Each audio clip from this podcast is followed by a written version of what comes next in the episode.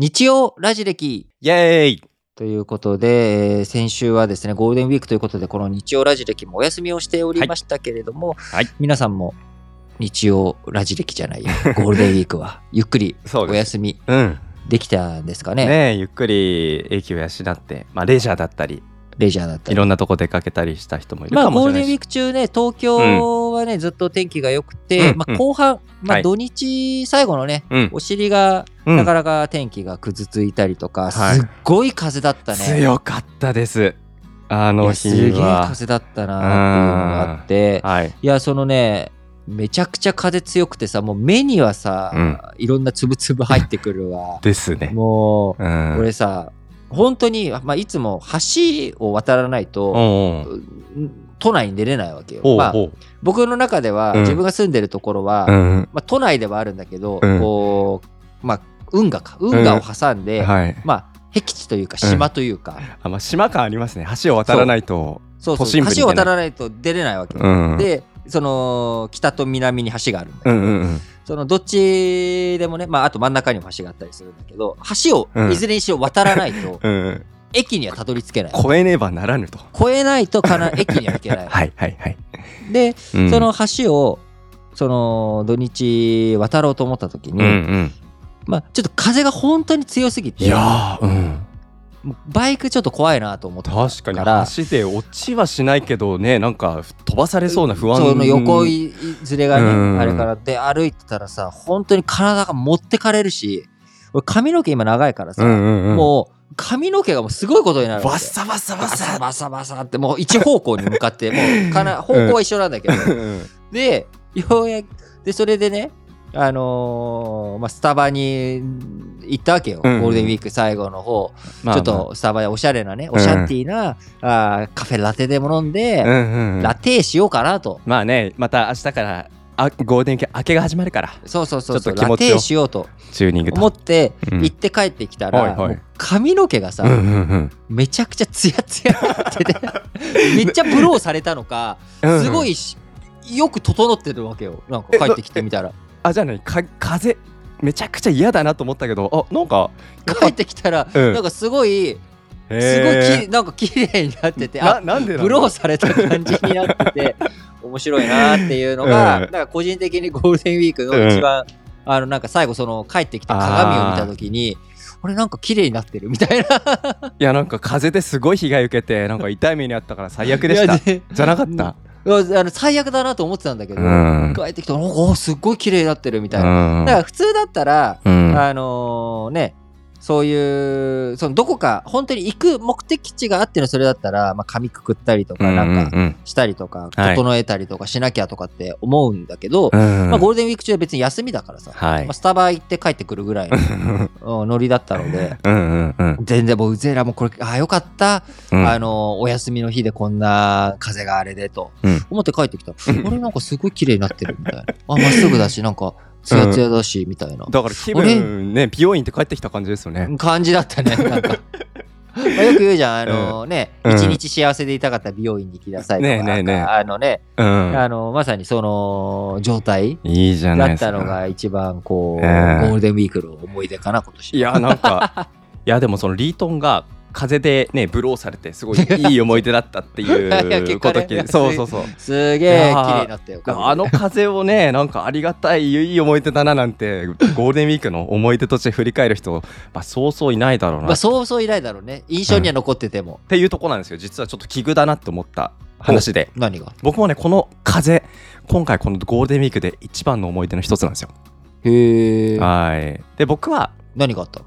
実は、まあ、サッカーの試合見てほえーまあ、僕浦和レッズという、ね、J リーグのチーム好きなんですけど、ううんうんうん。埼玉のね、はい浦和レッズ。赤いユニフォーム。赤で有名なね。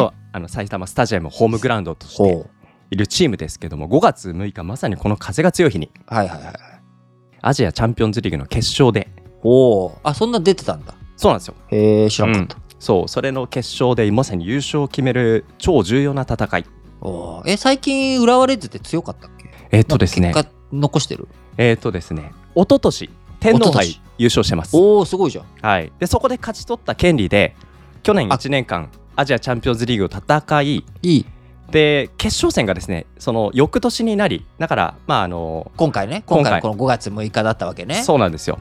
はい。っていうことでまあやってきたこの決勝なんですけど、めちゃくちゃ風が強かったんで。風が強かった日。あの僕は、まあ、現地に行って、まあ、6万人弱の超満員サポーターのかったじゃん。中で見たかったんですが。あ見て行ってないんだ行って行ってないじゃあ風関係ないいやいやいやいやいや。家で見てえどこか外で見てうん、いたの、や僕はですね自宅のリビングで。風関係ないよ。ソファーで iPad で見てましたなんがかいやいやいや。風をこう全身に浴びながら勝利のいやいや。勝利の実感とあの風の強さがもう忘れられないんですっていう話かといやいやいや。で,、まあ、でもねうちのそのベランダの外の風も強かったんでなんか現地にいる気持ちはなってましたよ。あそうなんだ。うん、なってましたが、うん。まあまあまあその埼玉スタジアムあのよく日本代表のね試合の会場とかにもある大きいサッカー専用スタジアムですけどここでの風も強かった。もまあ、前半は浦和レッズこれもうあの向かい風うだったのでんだね。そうそうそう。だから相手が攻めてくるその攻めのベクトルに風風がが乗っかってくるんでもうシュートを防ぐのにも風の勢いに乗ってビュンビュン飛んでくる。うん。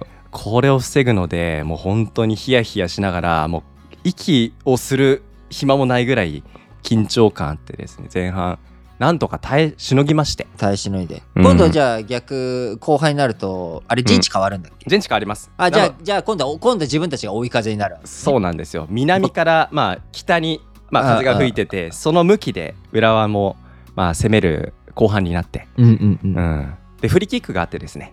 でボールを置いて。でまあサッカーのことって半分あるじゃないですか。うんうん。で半分のちょっと敵側の陣地入ったところぐらいからフリーキックしでて。でそれで蹴ったボールを1人浦和の選手がヘディングでまあ折り返したんですがうんうん。その折り返したボールがふわふわふわふわっとゴール前ゴールキーパーとディフェンスの間ぐらいにふわふわふわっといってなんとそのままゴールにちょっとちょっと若干うろ覚えなんですけど、うん、それまあ若干うろ覚えで、うろ覚えなんだけど、まあそのまんま入ったんですよ。入ったって感じになったのよ。そうなんですよ。でこれが決勝ゴールとなってど。おお、勝利したんだ。勝利したんですよ。え、じゃあまさにおうんオイルマネーを神風で吹き飛ばしたとそうなんですよ。いうような感じになってたのね。なったんですよ。まあまあもちろん浦和もこの試合に向けてもう今年入ってから監督も変わりで選手の補強もしチーム一丸となってこの決勝のためにやってたんすごいだけどまあ実力伯仲の中、うん。ちょっとその風のいたずら的な要素も見受けられ見受て、けられて。ああ、よかったじゃん。いやちなみにさ、うん。そのはいさ、アジアチャンピオンズリーグで優勝して勝つっていうのは、はい、何そのサポーターとしてすごい嬉しい？いや嬉しいですよ。だってアアジアで、まあ、今のこのアジアチャンピオンズリーグの大会形式になって3回優勝してるのは一応最多なんですよ。だからアジアの中で最強クラブはどこかと言われたら、浦和レッズだっていうふうに、うん。サウジアラビアの人とかか中国の人とかうん。韓国の人とかにもみんなに言えるっていう。言えます言えます、えー。うん。で日本クラブの中でも3回も優勝してるクラブはないです。当然。おーそうなんだ。うん。はい。という感じで、えーまさに J リーグ、うん。ねできて30年、うん。えーっていうタイミングの中、はい。まあ浦和レッズが、うん、まあ、だから3回優勝ってすごいね。そうですね。ちょっと風があの味方を少しだけしてくれたんじゃないかなと思うと、まあ、あのゴールデンウィークの思い出の一つにこの風が風風がすごく印象深かった。そうですね。て5月ことだね6日の、やっぱり。ね、風が、うん。やっぱりね、そうだよね。本当に。ゴールデンウィークいろいろとありましたけれども、はい。まあ皆さんはいかがあお過ごしだったんでしょうかということと、まあ今週1週間、うん。はいえーお疲れ様でしたと。いうこと、そして、えまた来週1週間、うん。あ頑張っていきましょうと。はい。いうことで、えーお便りがね、今うん。回2通届いておりますので、はい。えーその2通をお届けして、ご紹介して、はい。えーいきたいと思います。そしておはい願いします。はい、えーお一人目、ケン吉さん、メッセージいただきました。はい。はい。ありがとうございます。はじめまして、いつも楽しく拝聴しています。りがとうございます。ありがとうございます東京都の30代後半の男性でお、何やらですね、リートンが前に働いていた会社で働いてますと。ほう、そうなんですうんね。なんかあのいろいろ我々のチャンネルを見つけて、うんよくですね、あのコロナ禍で運動不足解消にランニング始めた時に、ポッドキャスト聞こうと思ってラジ歴を発見したと。あなるほど、ありがだからこれとうございます。あれですかねもしかしたらその会社の中でリートンと知り合ってたわけじゃないかもしれない本当に一知らないんじゃない？ねかもしれないですけど。知り合いではないっていうことだうよね。ん、そんな健吉さんですけども、あの、まあ、ラジオ局を見つけて普段よく聞いてくださってるよんでく聞いてくれる。このメッセージフォームというかメッセージもですねずーっとお便り出してみようかなって思っててくださってたんですがなるほどね。なんとなくできていませんでしたと、うんうんうん。ありますよね。なんかねね。便りしたいんだけどなんかやっぱうん。おお重い腰があるというわかかりますよ気持ち、うん。うん僕らもね、はい。ついつい、あのー僕もなんかいろんな何かをするっていう時に、うん。あと回しでもいいかなって思っちゃうことね、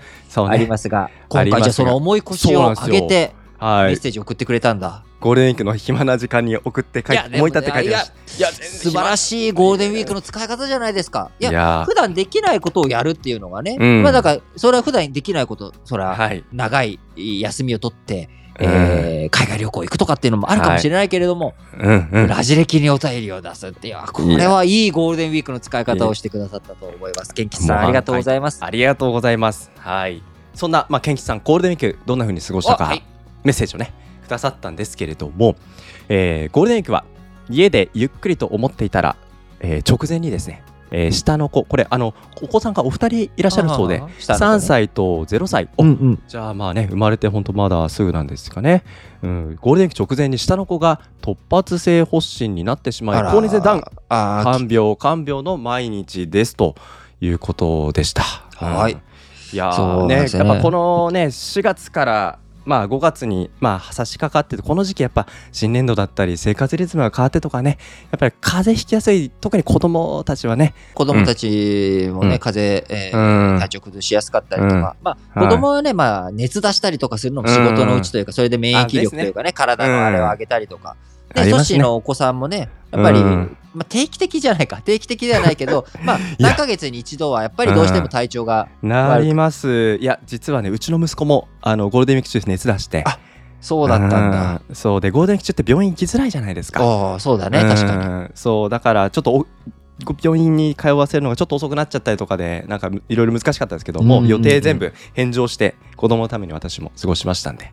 うん。まあ、そんな中でねメッセージもくださったということでケンキさんどうもありがとうございました。ラジ歴はいつも、おー子育て応援番組ですから、ぜひね、はい。皆さん子育て、子育てね、なかなか目は切らせられないけれども、うんうん。耳ははい。こう自由にということで、ぜひはい。ラジ歴子育ての最中とかにもね、はい。聞いていただければと思います。はい。ケンキツさん、メッセージありがとうございます。ありがとうございます。もう一方、はい。MI さんからメッセージいただきました。今井さん、本当にね、いつもありがとうございます。いややっぱりねうん。こう、なかなかメッセージ、一通出すのもね、大変だっていう中、うん本当にこう、毎回、うん。メッセージをお出してくださって、僕うん。ら本当に励みになっていや本当そうです。助かっているので、はい。本当にここれからもですね、あのー MI さん、どんどんどんどんメッセージを送ってきてくださると嬉しいです。うん、もちろんあお送りできない時も、ねあの分かってますので、ね。はい、心の中で送っていただければ大丈夫ですので、ありがとうございます。そんな MI さん、はい。なんと、このゴールデンウィークにうん。行ってきました、世界遺産。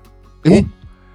ということなんですが、どうやらですね、行った場所、群馬県の富岡製糸場。国内のね、日本の世界遺産。あーそうです、そうです。ちょっとちょっとはい今ね、世界遺産編の頭にバッとなっちゃったから、世界遺産編ってなるとね、ん。どうして海外、あれ行ってきたのか、すごいな、うん、というか、うん。なんか僕が紹介した世界遺産に行ってきちゃっはい。行ってくださったのかと思って、うんいやいやいや。ちょっとびっくりしちゃったけど。僕ら紹介できる世界遺産で限られてるし、あと、まあ、日本の世界遺産もありますよ。あの、うん。楽しみにしててくださいっていう感じですが、で、えっと、僕、このと群馬県の富岡製糸場、あまりちょっとよくわからな知らなかったのですけど、エマイさんのいただいたメッセージの中で、ちょっと解説もあのしてくれてるのであの、すごい勉強になったなと思ったので、紹介したいと思いますが、紹介してください。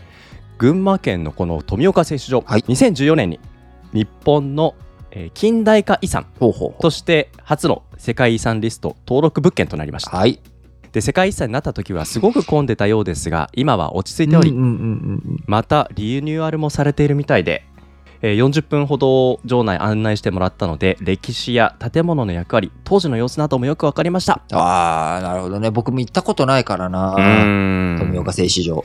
ねいいですね。やっぱりあの日本国内にも世界遺産行けるとこありいっますからね。ぱいあるしね、それも関東、富岡製糸場は関東で、関東だけでも他にね、日光があったりとか、うんうんうん。で、まあ、中部地方行けば白神山地とかもあるし、はい。まあ、京都、うん。まあ、関西は京都、高野山、ね姫路城、はいまあ、いっぱいあるし、まあ、広島原爆ドーム、あのー東北でもね、平泉がありのと、はい。なので、屋久杉とかもあるし、あの、軍艦島とかもあるし、まあ、日本ね、本当にどこも世界、え世界各地じゃない、日本全国、津々浦々、あのー世界遺産たくさんあるので、ぜひこの機会にね、まあ、MI さん以外にも、あの、あ、はい。ちょっと世界遺産気になるなっていう方は、うん。日本国内の世界遺産、まずはちょっと足を伸ばしていただいたりとかしつつ、はい。うん。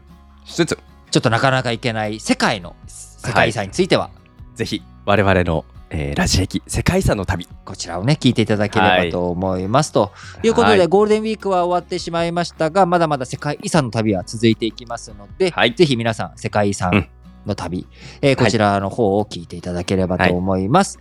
えー今回の日曜ラジ歴はここまで。お相手は私、リートと、そしてでした。バイバイ今週も頑張ってこう